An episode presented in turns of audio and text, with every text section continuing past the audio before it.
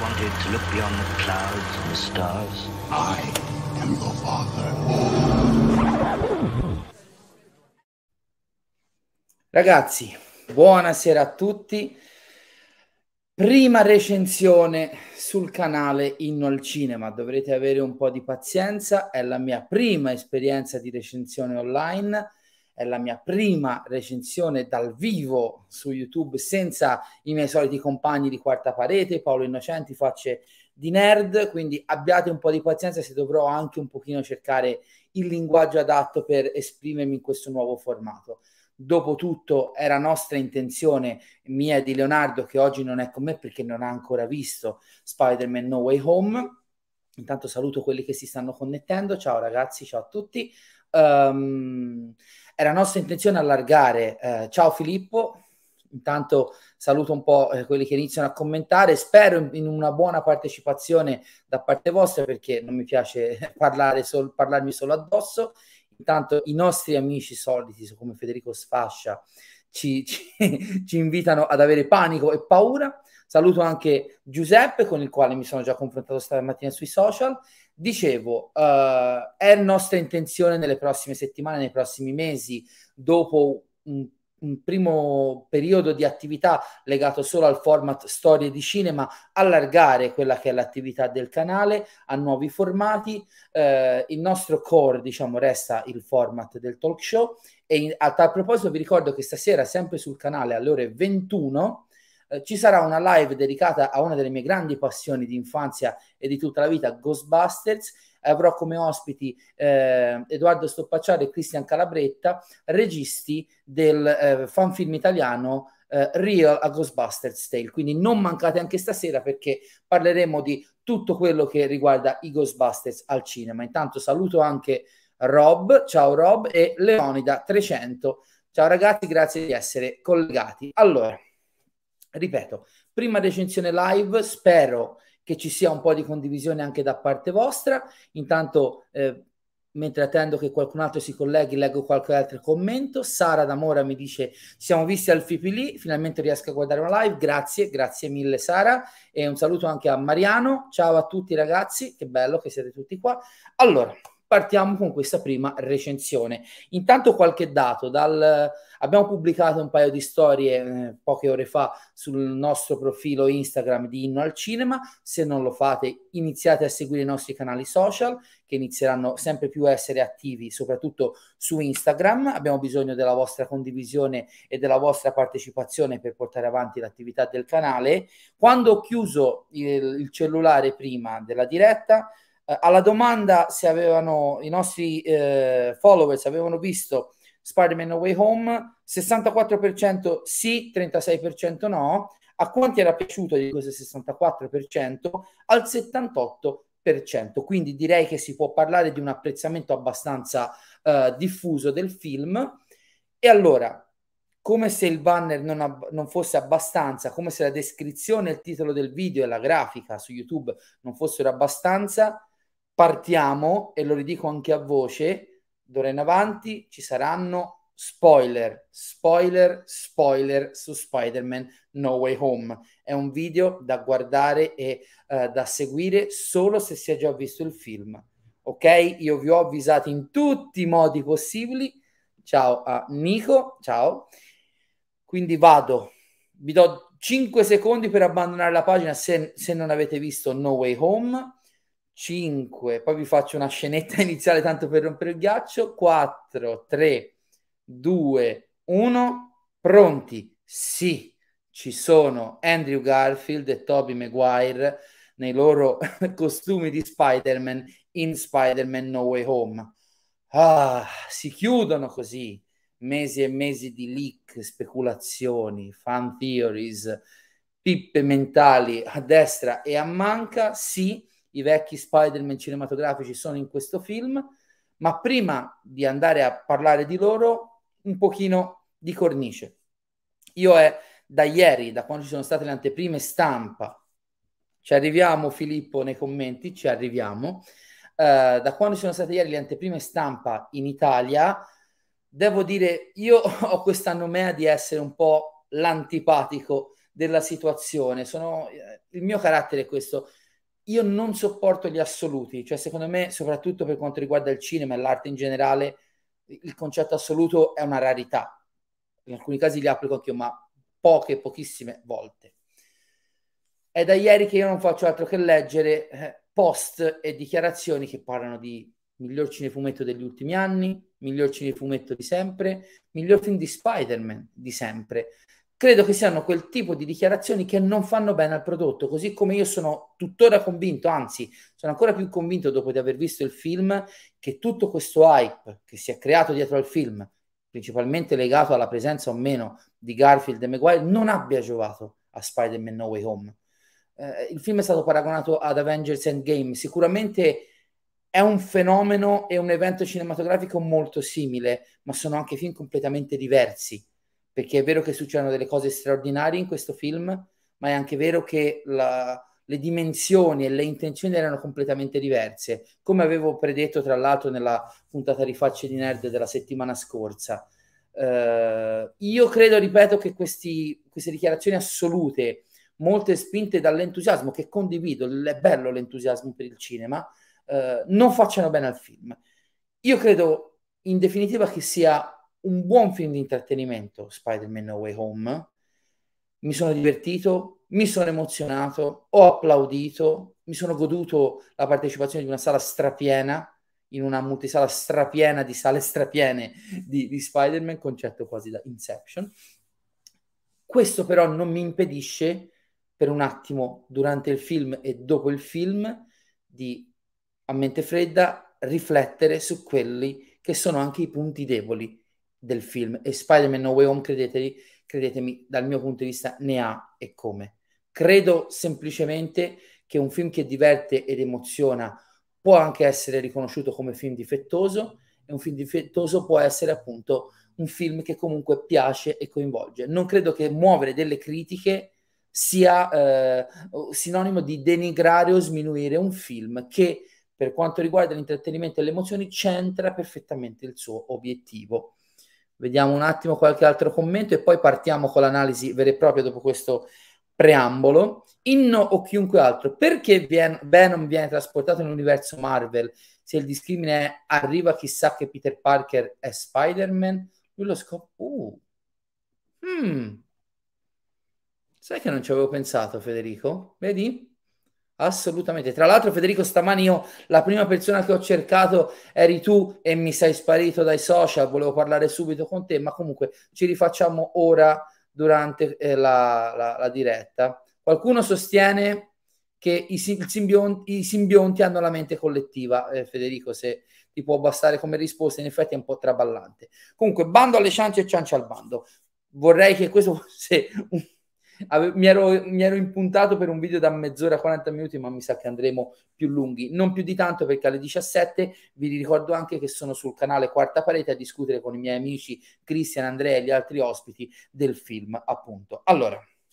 ho già detto, trovo che il film sia divertente, emozionante e da questo punto di vista riuscito. Andiamo però un attimo a riflettere sulle cose che non mi hanno per niente convinto del film e che quindi non mi fanno gridare al miracolo il miracolo c'è sul grande schermo ed è principalmente produttivo perché essere riusciti a riportare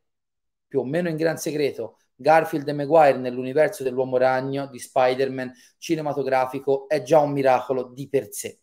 Come l'hanno fatto poi vediamo, però ripeto, partendo da questi presupposti ci sono cose in questo film che non ho letteralmente sopportato. Primo, grandissimo, probabilmente principale problema del film dal mio punto di vista è il trattamento riservato al Doctor Strange. Doctor Strange, lo stregone supremo dell'universo Marvel, eh, colui che prende una decisione drastica davanti allo snap di Thanos, che è consapevole di cosa bisogna fare, il grande sacrificio attraverso il quale si deve passare per salvare eh, il creato tutto, eh, eccetera, eccetera dotato di un potere incredibile che in questo film dall'inizio alla fine, scusatemi se vi sembrerò estremo, fa la figura del deficiente senza se, senza ma. La faccenda del, dell'incantesimo mal riuscito è una dinamica scherzosa, seppur drammatica, che dal lettore dei fumetti posso dire rientra anche in quella che è la natura delle storie di Spider-Man. Non mi ha dato tanto fastidio quello, ma la leggerezza con la quale Strange tratta tutta la questione prima, durante, soprattutto dopo l'incantesimo, mi ha veramente eh, devastato. Non, non, posso pensare che il prossimo film dell'MCU sia, tra l'altro diretto dal grande Sam Raimi, un film che si intitola Doctor Strange, il multiverso della follia, quando in questo film ho assistito veramente a una debacle clamorosa eh, di uno dei personaggi più carismatici, interessanti e potenti dell'MCU. Anche quando torna sul gran finale, durante la battaglia tra i nemici e i tre Spider-Man cinematografici, assistiamo a uno stregone che prende delle decisioni alla leggera a dir poco, affidando a Ned e a MJ dei ruoli che avrebbero richiesto l'intervento di, di, qualche Avengers. Dico semplicemente sono a New York perché non hanno chiamato Bucky, perché non hanno chiamato Falcon. So che non funziona necessariamente così, ma proprio perché si puntava a un evento stile endgame, perché non coinvolgere anche qualche forza che poteva sincer- veramente aiutare, soprattutto quando ci sono di mezzo poteri sovrannaturali devo dire che Doctor Strange è il primo grande, grandissimo problema di scrittura e concepimento di questo film. Capisco che non è il suo film, capisco che il film poi va a parlare di altro e che questo sia solo un pretesto narrativo, ma proprio perché punti a fare un film così eh, pregno, così intenso, così pieno di roba, credo che tu abbia il dovere di scrivere una sceneggiatura che sia un pochino più attenta ai dettagli, perché credo che alcune delle scene più importanti siano scritte molto bene, e che poi ci siano piccoli passaggi, anche quelli più essenziali, che sono gestiti in maniera veramente grossolana e approssimativa. Ogni tanto leggo i miei appunti perché ieri sera me li sono scritti su subito. Eh, quindi questo secondo me è il primo grande problema del film. Andiamo a parlare subito, facciamo un salto in avanti e parliamo dei grandi eh, eh, ospiti attesi in questo film, Andrew Garfield e Tobey Maguire. Ora, io nelle ultime settimane, negli ultimi anni, non ho mai celato mio, la mia antipatia e la mia mal sopportazione dello Spider-Man di Andrew Garfield. Non perché Andrew Garfield non sia un bravo attore, l'ho sempre stimato da quando l'ho scoperto in The Social Network, che, per il quale per me meritava addirittura l'Oscar come attore non protagonista. Eh, non, perché, non perché lui non fosse all'altezza, non fosse capace o adatto a, a ricoprire il ruolo di Peter Parker, ma molto più semplicemente perché le sceneggiature e il personaggio, per come era stato pensato dagli sceneggiatori e dal regista eh, Mark Webb dei, dei, due film di Amazing, non mi hanno mai convinto. Eh, cercando di fare qualcosa che fosse completamente diverso da Raimi, avevano creato uno Spider-Man che già alla fine del primo film se ne fregava del concetto universale che rappresenta Spider-Man, da grandi poteri derivano grandi responsabilità, eh, in nome del voler stare per forza accanto a Gwen e quindi rovinando quella che è l'etica che in No Way Home tra l'altro si cita letteralmente più di una volta per ricordare che Spider-Man è un supereroe fatto di etica e di scelte giuste nel suo essere comunque profondamente fragile e umano, dopo ne parleremo. Però devo dire che eh, in questo film lo Spider-Man di Garfield mio, nel suo piccolo si prende una piccola rivincita partiamo dall'apparizione di Garfield e Maguire, un altro dei punti deboli dal mio punto di vista del film, perché ok il, coinvolgimento emotivo nel rivedere questi due beniamini del pubblico, infatti nella sala in cui ero io, ma credo in tutte le sale, quando dai due portali aperti da Ned in casa di sua nonna, zia, non mi ricordo, scusate, uh, escono Garfield e Maguire, la sala è esplosa in grida, boati, popcorn lanciati e, e applausi lo capisco benissimo, anche a me mi è venuto il sorriso sulle labbra, soprattutto nel caso di Maguire, ma la dinamica che porta dentro la nonna, grazie Giuseppe, la dinamica che porta dentro la storia i due Spider-Man del passato cinematografico, come mi ha detto qualcuno in privato che non sto a citare, eh, un amico che lavora nel settore, è veramente quasi all'altezza di uno sketch del Saturday Night Live io mi ero immaginato, maledetti, maledetti film mentali, eh, qualche intervento in media rest durante un combattimento, una consapevolezza da parte degli altri due Spider-Man più esperti di Holland, dello Peter Parker di Holland, che intervenissero dai loro mondi per aiutare il loro, diciamo, eh, corrispettivo di un altro universo. E invece tutto si riduce a una scenetta, mi permetto di dire, eh, abbastanza casuale, soprattutto che ha il sapore veramente di fanservice servito in maniera facile su un piatto d'argento. Non lo so, non, non mi ha convinto se non per il coinvolgimento che eh, la partecipazione del pubblico intorno a me mi ha dato. Io speravo in qualcosa di un pochino più eroico, in qualcosa di più immediatamente eh, iconico e forte da un punto di vista drammatico. Non mi ha soddisfatto appieno. Speravo in qual- in, nell'esperienza di, dei due Spider-Man e della consapevolezza dal loro mondo del multiverso, eh, attraverso la quale erano in grado di intervenire e aiutare, come poi di fatto fanno per tutto il terzo atto del film, a crescere e maturare il Peter Parker Spider-Man di, di Holland. I due attori, stavo già parlando prima di Andrew Garfield, devo dire che da un certo punto di vista, soprattutto dal punto di vista di uno che mal sopporta i film di Andrew Garfield e il suo Spider-Man, dei due eh, ex eh, arrampicamuri, è sicuramente quello che mi, ha, mi, è piaciuto di più. Mi è piaciuto di più perché la, la sua presenza nel film viene costantemente uso enormi virgolette, eh, ridicolizzata da, dagli altri due Spider-Man. Sì, c'è la battuta in cui cercano di consolarlo e in cui dicono nella versione originale You're amazing, you're amazing per richiamare anche il titolo dei, dei, dei suoi film, della sua saga, ma di fatto è uno Spider-Man allo sbando che non ha amici, che non ha una ragazza, che non ha saputo ricostruirsi una vita dopo la perdita di Gwen, povero a lui, ma è appunto che ammette di essere caduto vittima della rabbia, di essersi eh, di essere diventato una persona peggiore, di aver dato, diciamo, spazio, eh, eh, come si può dire, di, essere, di aver ceduto al suo lato più oscuro. Ecco, tutte quelle battute molto autoreferenziali, molto metacinematografiche, mi hanno saputo di eh, autocritica da una parte eh, e dall'altra di un modo di, per cercare di renderlo di nuovo dignitoso, uno Spider-Man dignitoso. Una cosa che io speravo non succedesse tra le previsioni che avevamo fatto a faccia di Ned la settimana scorsa e che invece è successa nel film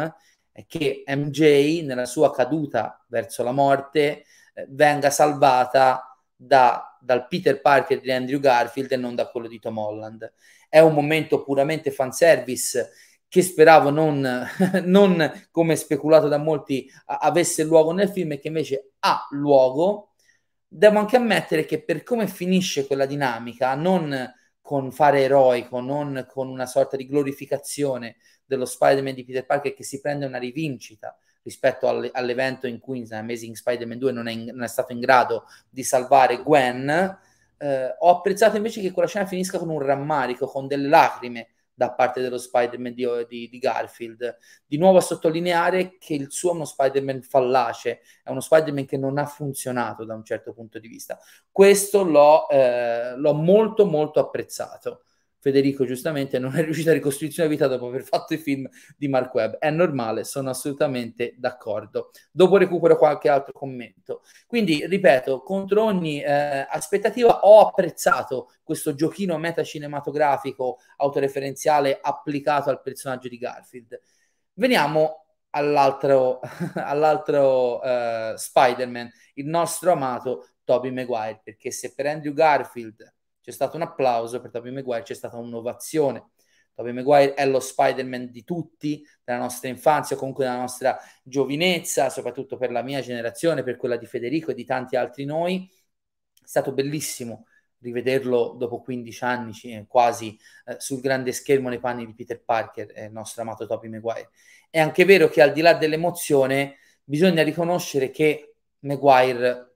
ha, fatto proprio il minimo sindacale, sembra a tratti essere talmente fuori dal film, talmente svogliato da risultare un po' fuori posto. Si vede che è invecchiato, si vede che negli ultimi anni ha chiuso, comunque ha preso una pausa dalla eh, recitazione. Non vorrei dire una fesseria, ma l'ultimo film che ha fatto dopo il grande Gatsby, che è l'ultimo grande film di successo, è quello sullo, scacchi- sullo scacchista Pawn Sacrifice, che dovrebbe essere su, su Netflix Credo sia abbastanza palese a tutti che al di là della gioia e dell'emozione la sua presenza nel film in quanto attore, in quanto personaggio è molto forzata, è molto forzata. Non c'ha quella verve, quella sorta di entusiasmo che sembra invece eh, dimostrare Garfield che aveva veramente un conto in sospeso e una faccenda personale da sbrigare con Spider-Man. Detto questo, è bello sentirlo parlare di Mary Jane, è bello sapere che nel futuro, post Spider-Man 3 del film di Raimi, Peter e Mary Jane hanno trovato un, un equilibrio eh, che se riescono a vivere in santa pace più o meno la loro vita. È bello vederlo come sorta di grillo parlante insieme a Garfield per il, eh, lo Spider-Man di, di Tom Holland. Quindi anche qua il grande elemento, il principale elemento di fanservice del film funziona, ma molto più attraverso la veicolazione dell'emozione che da un punto di vista di struttura e di, e di, di logica. Non so neanche. Cioè, io credo che anche tutta questa dinamica l'avrebbero potuta gestire in maniera migliore. Comunque, l'altra grande eh, cosa che si aspettavano tutti i fan di questo film e dell'MCU era la reintroduzione, anche diciamolo, per colpa di un leak di un paio di mesi fa, del, dell'arrivo nell'MCU cinematografico del Matt Murdock di Charlie Cox, che fa sì solo un brevissimo cameo all'inizio del film, ma che in maniera molto simpatica e veloce eh, ci ricorda quanto fosse bella la serie di cui era protagonista, sicuramente la migliore di quelle prodotte per, la, per Netflix dalla Marvel, e quindi, visto anche quello che sta succedendo in Okai, non faccio spoiler per chi magari non ha visto la serie, credo che per il personaggio si prospetti un bel futuro all'interno del, dell'universo cinematografico e non della Marvel. Prima di andare avanti, non voglio lasciare indietro troppi commenti, quindi recuperiamo. Per esempio, io su questa cosa non sono assolutamente d'accordo caro Giuseppe, assolutamente. Io credo che Endgame abbia delle forzature di scrittura, ma che riesca con un tono più coerente e più quadrato a restare più meno artificioso di questo. Credo che il fanservice che c'è in Endgame sia molto organico rispetto a quello che è l'avanzamento di, della storia film dopo film eh, fino ad arrivare appunto al culmine della guerra con Thanos e alla saga dell'infinito non sono assolutamente d'accordo su, su questo. Eh, vediamo cosa dice Sara. Per quanto mi riguarda, emotivamente mi ha preso tanto e l'esperienza in sala è stata meravigliosa, siamo d'accordissimo, ma riflettendo a mente fredda non posso negare che ci siano problemi. Quindi, bene, Sara, siamo d'accordo. Un saluto al mio caro amico Maso. Ciao Garo. E, ehm, tutti ci, ci riportano testimonianze di deliri in sala qualcuno sottolinea appunto che eh, Ned che apre un portale così mi sembra un po' ridicolo, però vedi quella è una piccolezza che ci può stare nella, nell'economia di un film che comunque dimostra toni leggeri fin dall'inizio, mettiamola così. Uh, le lacrime di Garfield sono state le lacrime di tutti in sala. Quando il pubblico ride, piange, applaude, vuol dire che il film ha fatto il suo e per questo vale il prezzo del biglietto. Sono d'accordo, Giuseppe. Infatti, qui ci sono due modi di vedere la cosa se vogliamo accontentarci di un film fenomeno che emoziona, diverte e commuove in nome di quello che è la nostra storia, con il personaggio e le sue vecchie incarnazioni, a posto, il film è perfetto, funziona, fine. Poi c'è però da parlarne come di film, non solo come di film evento. Da questo punto di vista, tutti i difetti che sto cercando di elencare, secondo me si vedono e si vedono in maniera abbastanza importante soprattutto perché tu stai cercando di costruire un, un film super drammatico inzeppandolo di elementi e di personaggi, quindi lì la, la, sceneggiatura, la scrittura dovrebbe aiutarti in maniera un pochino più importante e continui dicendo vedere Maguire come Peter è un'emozione continua, io sono d'accordo, però questo non mi permette di sorvolare sul fatto che sembra lì proprio per beccarsi l'assegno e andare a casa. Mi sembra che Garfield, che ripeto è il mio Spider-Man più odiato di tutti quelli che sono passati al cinema, ci metta molto più entusiasmo e molto più... Lo so che i ragazzi accanto a me non erano nemmeno nati, neanche i miei. Questo parla della legacy infinita e immortale di Spider-Man, ma non necessariamente del valore oggettivo del film. Io sto cercando a mente fredda di fare un ragionamento un pochino più razionale io non metterò mai in discussione le emozioni che questo film suscita e continuerà a suscitare nel pubblico più o meno giovane. Quelle sono fuori discussione. Però dopo le emozioni c'è la logica e, e siccome cerchiamo un attimino un giudizio più critico, un pochino più a mente fredda sul film, anche di questo dobbiamo parlare. Eh, non tutte le ciambelle vengono col, col buco. In generale, dice Dario, incredibilmente piena di forzature. Poi io l'ho apprezzato veramente molto. Probabilmente a freddo troverò 1029 per la precisione difetti, ma per ora sono molto soddisfatto, che è un altro punto di vista che condivido eh, tranquillamente. Matteo invece dice, Sandman non voleva tornare a casa a vedere la figlia? Perché allora combatte Spider-Man? Possiamo parlare delle motivazioni esistenti dei villain? Ecco, volevo arrivare a quello. I villain storici. Io avevo scommesso tutto sul fatto che eh, si trattasse di varianti dei, fi- dei villain dei film di Raimi e di Webb. Mi sono sbagliato, di fatto, al di là del nuovo aspetto del Max Dillon di Jamie Foxx e di altre piccole differenze, sono a tutti gli effetti i villain dei film precedenti a quelli di Tom Holland. Partiamo subito da quelli che secondo me, se non c'erano, era meglio, ovvero Lizard e Sandman. Intanto mi è dispiaciuto vedere Sandman e Thomas Hayden Church eh, in forma digitale nei film, perché credo che anche alla fine, quando appare in carne e ossa, sia ritagliato da qualche scena o da qualche scena tagliata di Spider-Man 3, perché anche quello è veramente completamente fuori dal film per quanto riguarda l'interazione con la macchina da presa e con le scene di cui fa parte. Lizard si limita a un paio di, di sberle, di incontri fisici e poco più, un paio di battute con Peter e sinceramente li ho trovati abbastanza dimenticabili.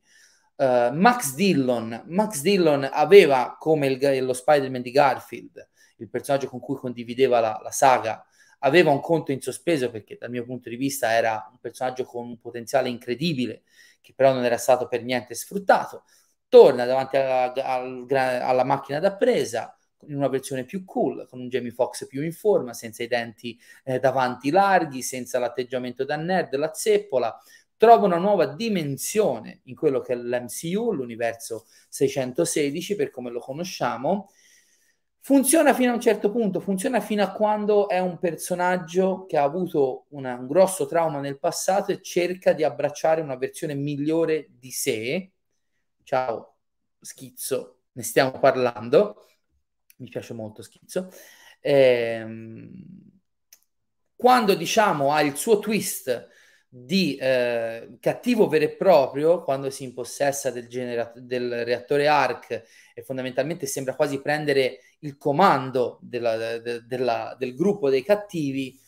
risulta un po' più tagliato con l'accetta. Funziona, è sicuramente un motore della trama eh, meno forzato di altri, però ecco, diciamo che tutte le dinamiche che riguardano i cattivi le ho trovate abbastanza approssimative. Così vale anche per il Doc Ock di Alfred Molina che ancora è incredibile nel, nei panni di Otto Octavius, ha l'entrata in scena migliore di tutti, anche se era già stata anticipata dai trailer e dagli spot a più riprese, eh, è quello che diciamo ha più tempo anche per riflettere sulla situazione in cui si trova, è quello che trova in maniera più immediata la, la redenzione, anche grazie a Peter che gli modifica e gli ripara il chip non era mai riuscito a riparare l'altro Peter di Maguire nel suo universo però ecco, diciamo che anche a lui non è eh, servito, cioè non, non, ha abbastanza screen time, non ha abbastanza spazio per giustificare dei cambiamenti così repentini. Credo che a, da questo punto di vista i villain del film, quelli storici, siano i personaggi che, e gli elementi che più risentono di un ammasso di roba dentro la trama che a un certo punto perde un po' il controllo. Chi veramente è glorioso, questo è un fanservice che secondo me funziona fosse solo per il, per il, modo glorioso in cui riprende un ruolo che lo aveva già reso iconico vent'anni fa, è Willem Dafoe, il suo Norman Osborn. Norman Osborn che arriva nella sua versione classica con la tuta meccanica, con l'aliante e la maschera da folletto verde, che cambia repentinamente e che sembra quasi un altro personaggio fino a quando poi non dimostra la sua vera natura, regalandoci alcuni dei momenti più intensi che l'attore ci ha, ehm, ci ha portato sullo schermo nei panni di Goblin e di Norman, di Norman, non solo perché a un certo punto lo vediamo con un costume semplicissimo ma che ricorda in maniera molto più vicina il suo aspetto fumettistico, ma anche perché palesemente sembra essere quello che più si diverte degli attori delle saghe precedenti a gigioneggiare con sempre quel sorriso diabolico sulle labbra, col, con gli occhi spalancati, iniettati di sangue e di follia la scena in cui si, si picchia Uh, fa botte con Peter nel corridoio del palazzo in cui riceve i pugni col sorriso, uh, pie- con la bocca allargata in un sorriso incredibile, folle e da psicopatico è, incredibile. Credo che sia veramente il personaggio di quelli storici meglio riuscito, sia tra i buoni che dai cattivi, mi, mi permetto addirittura di, di dire. Infatti leggo, per me Goblin è il migliore di tutti, è un vero cattivo e mantiene il livello del primo Spider-Man come Maguire. Sono d'accordo, infatti mi è dispiaciuto che al di là della dinamica finale ci sia stato poco spazio per poter far confrontare lui. Ecco, per esempio, lì Peter, eh, Peter di Maguire e Norman Osborn hanno, non hanno praticamente possibilità di confrontarsi e questo è un peccato, però ripeto, mm, bisognava fare delle scelte. Qui Maso dice Ok, ok, dopo recupero tutto. Allora, poi, eh, questo per quanto riguarda i cattivi. Eh, mi ero segnato altre cose, ovvero... Ah, la MJ di Zendaya, che continua a essere uno dei punti forti di questa, uh, di questa saga di Spider-Man dell'MCU. Uh, eh, intanto riceviamo una volta per tutte la conferma che non è la nostra Mary Jane Watson, ma è una che è una ragazza che di cognome fa Jones, eh, questo potrebbe anche aprire, visto come finisce il film, a, de, a, dei twist importanti, chissà che non arrivi la vera Mary Jane Watson nel futuro del nostro Peter Parker. Detto tutto ciò, prima di arrivare anche a parlare delle post credits che sono abbastanza interessanti, um, c'è una cosa, dopo tutte queste cose, abbiamo per ora elencato elementi singoli eh, di cui ho detto bene, di cui ho detto male, ho sottolineato cosa sono le cose più importanti che secondo me non funzionano, in primis Doctor Strange, eh, in, seconda, in seconda fase anche quello che è l'utilizzo di queste vere e proprie icone all'interno del film. Mi piace però passare anche dalle cose che in realtà mi sono piaciute molto e ripeto, la MJ e Ned, il migliore amico di Peter, sono due comprimari perfetti sono sempre sul pezzo, fanno ridere, ma comunque ti fanno emozionare, senti comunque un certo tipo di affetto nei loro confronti. Sono due personaggi che in mano ad attori e a registi e scrittori incompetenti sarebbero, soprattutto Ned, sarebbero potuti risultare insopportabili ed invece al contrario in tutti e tre i film con Tom Holland protagonista hanno sempre dimostrato di essere delle grandi spalle e qui abbiamo la, la, la, la conferma definitiva. Pensavo che avrebbe avuto più spazio, ma mi è piaciuto molto anche eh, il passaggio in avanti e lo sviluppo ulteriore del personaggio di Flash Thompson di, interpretato da Tony Revolori. Io avevo adorato l'idea fin dall'inizio che Tony Levo- Revolori, eh, famoso per Gran Budapest Hotel, eh, interpretasse il bullo per eccellenza della storia di Peter Parker e Spider-Man eh, una rilettura del bullo in salsa contemporanea, secondo eh, questa visione, secondo me un po' anche sdoganata da, l'ho già detto, da 21 Jump Street, grande, grandissimo film, in cui oggi il, il nerd è diventato bullo e non è più il bullizzato, Devo dire che eh, anche se si vede praticamente solo nella prima parte di film, le sue scenette in cui pretende di essere il migliore amico di Spider-Man, scrivendo addirittura un libro sulla sua amicizia eh, con l'arrampicamuri, sono molto molto divertenti. Continua a funzionare Happy come, diciamo, personaggio secondario di gran lusso, la zia May, ma io avevo, e arriviamo un pochino a quello che è il nocciolo della questione per me, eh, per quanto riguarda il motivo per cui, nonostante tutte le critiche che secondo me eh, ho io, ma che tutti dovrebbero avere o comunque eh, elementi su cui è giusto riflettere al di là dell'entusiasmo, ho apprezzato e mi sono sentito soddisfatto dopo tutto alla fine della visione di Spider-Man No Way Home, ovvero il Peter Parker Spider-Man di Tom Holland.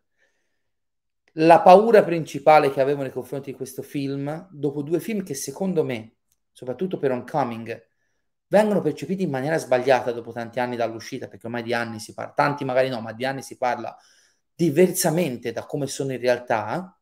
perché io sento dire eh, sempre e comunque che in Homecoming Peter sia succube eh, di Tony Stark e non abbia la possibilità di avere un suo, una sua evoluzione, che io non credo ci sia affermazione più falsa e tendenziosa, perché se andate a vedere è la storia di maturazione di Spider-Man per eccellenza al cinema, Homecoming, degna del primo e del secondo Spider-Man di Raimi, mi sbilancio. Dicevo, la mia principale paura nei confronti di questo film è che in nome del fanservice, in nome di Charlie Cox Daredevil, di Garfield e Maguire Peter Parker alternativi, del multiverso, di tutta sta casciara di roba che c'era stata inserita eh, dalla Marvel e dalla Sony,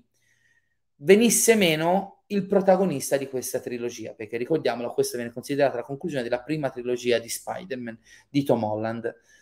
Io credo che il lavoro fatto nei primi due film sul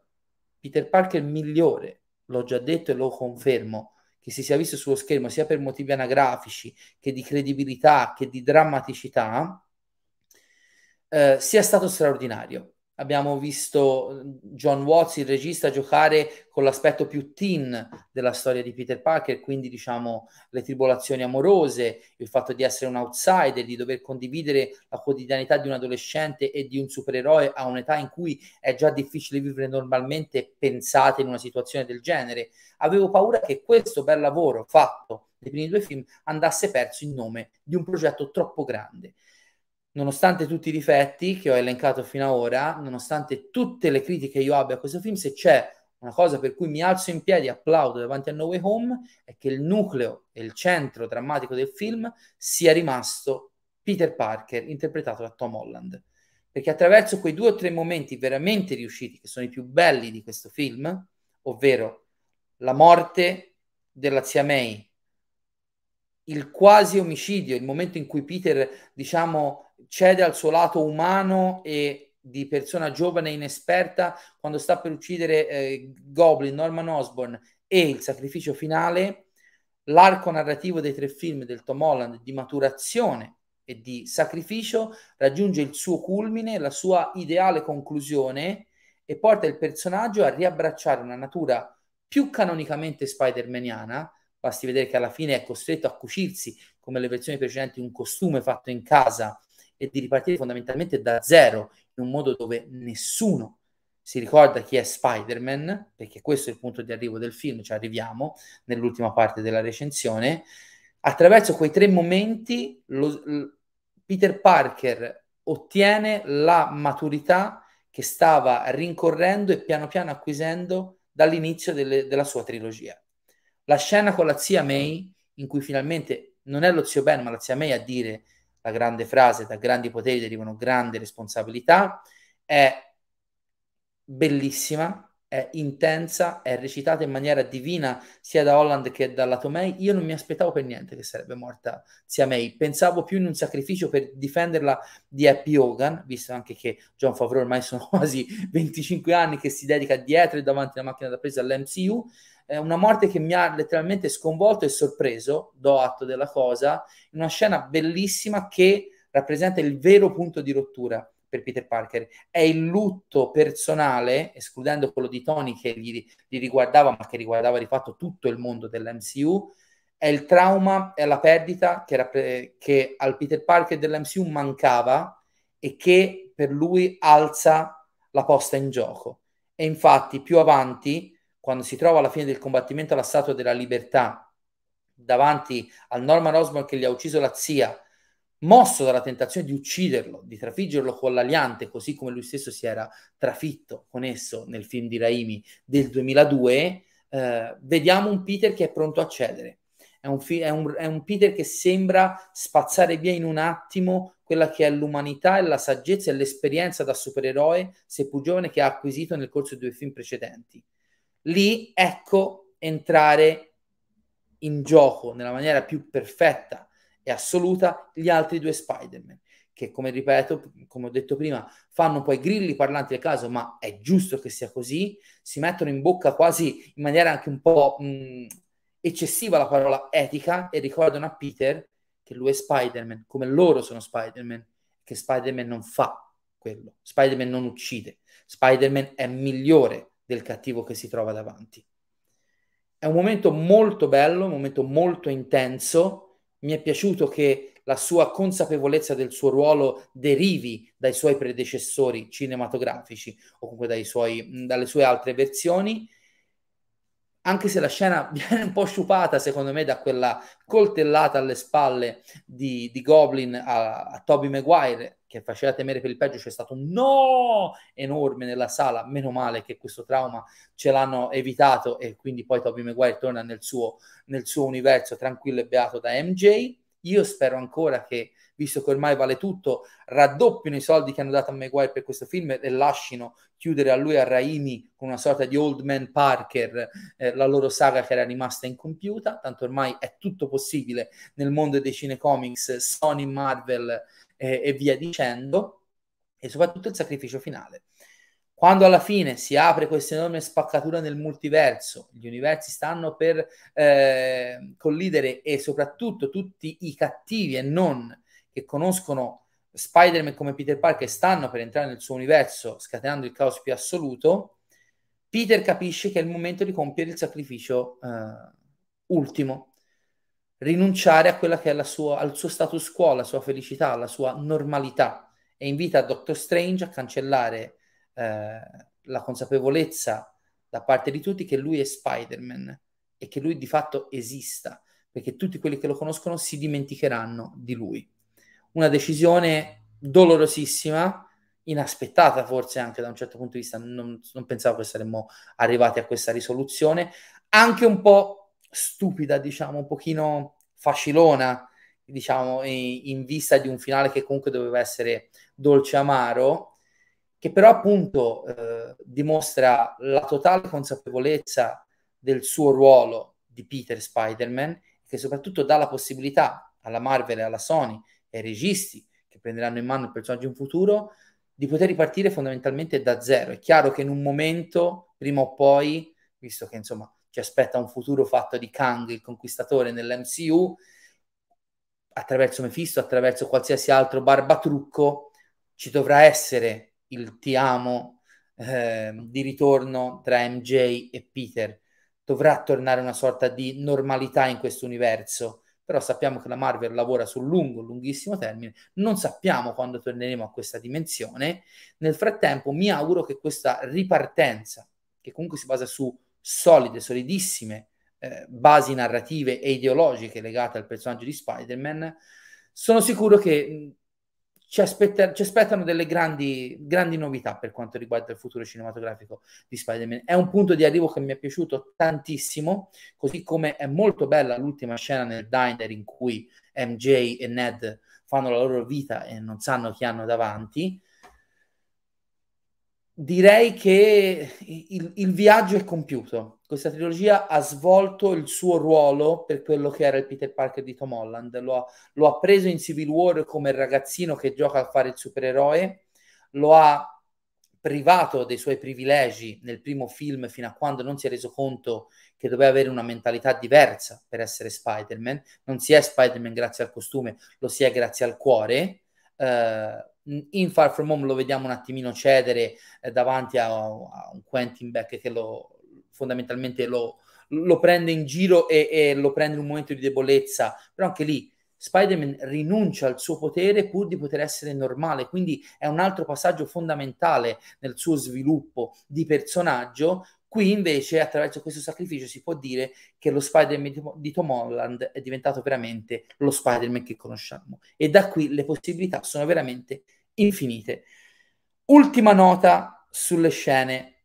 credits e post, mid credits e post credits. Allora, partiamo dall'ultima. Uh, che di fatto non è una scena ma è una sorta di anticipazione teaser del film in uscita a marzo diretto da Sam Raimi, Doctor Strange and the Multiverse of Madness. Sapevamo che c'entrava Wanda, eh, Maximoff, sape- Scarlet Witch, sapevamo che avremmo di nuovo avuto a che fare con il multiverso,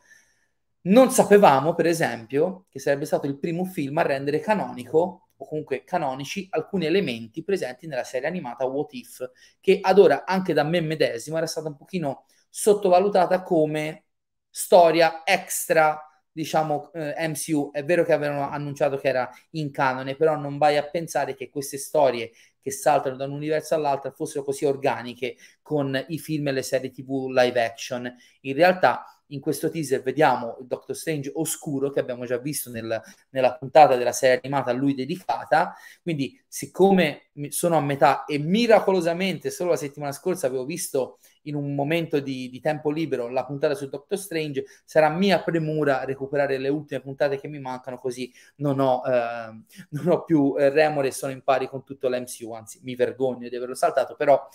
sono anche usciti due o tre episodi mentre ero via da casa per partecipare al Festival di Venezia, quindi perdonatemi, perdonatemi se ho sgarrato così. Tra l'altro mh, mi sembra anche di aver visto a un certo punto una ragazza con un giacchetto con dietro la stella dello scudo di Capitan America, mi ha fatto pensare alla Peggy Carter alternativa che vediamo nella prima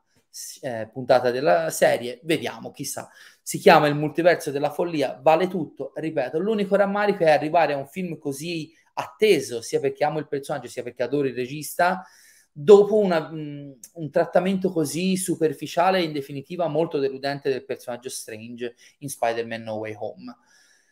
La prima scena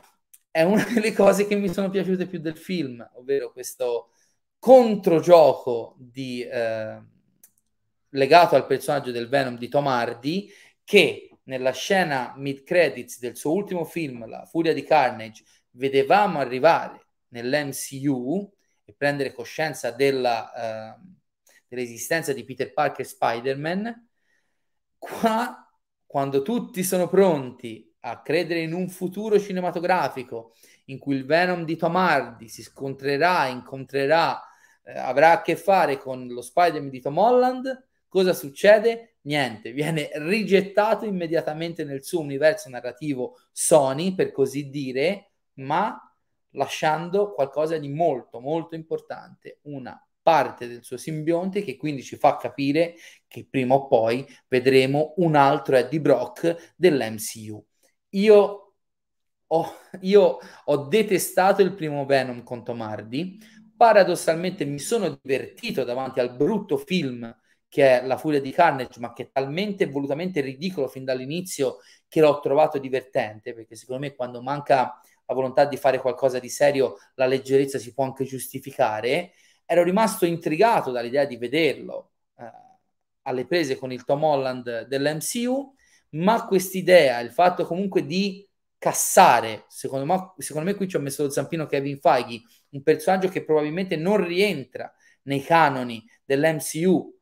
ma che ci è stato portato per un attimo solo per poterlo introdurre in maniera coerente e logica e comunque organica con gli altri film della Sony all'interno dell'MCU, l'ho trovato letteralmente geniale. Tante persone in sala hanno, si sono lamentate, sono rimaste deluse, io l'ho trovata una cosa geniale. Dopotutto quel Venom lì è nato in un contesto completamente diverso e adattarlo a, in tutto e per tutto all'MCU probabilmente non avrebbe rispettato quel personaggio per quel che può contare sinceramente, ma soprattutto avrebbe, avrebbe imposto delle forzature non da poco per quanto riguarda il suo adattamento all'MCU. Quindi io l'ho trovata letteralmente geniale. Dal punto di vista registico, un'ultima nota a me, ripeto, è piaciuto moltissimo il lavoro di John Watts nei primi due film. Credo che il, il meglio di sé eh, l'avesse dato nelle dinamiche umane, diciamo nella parte più teen comedy barra drama del film. Infatti, qui secondo me la sua regia rispetto ai primi due film scricchiola un po', perché se è vero che nelle scene d'azione comunque se la cavicchia abbastanza, non ha abbastanza spazio per eh, farsi vedere ispirato in quello che sa fare meglio, appunto il, il lato umano di Spider-Man. Fatta eccezione, come ho detto prima, per quella meravigliosa scena con la zia May eh, morente, che è veramente straordinaria, e un altro paio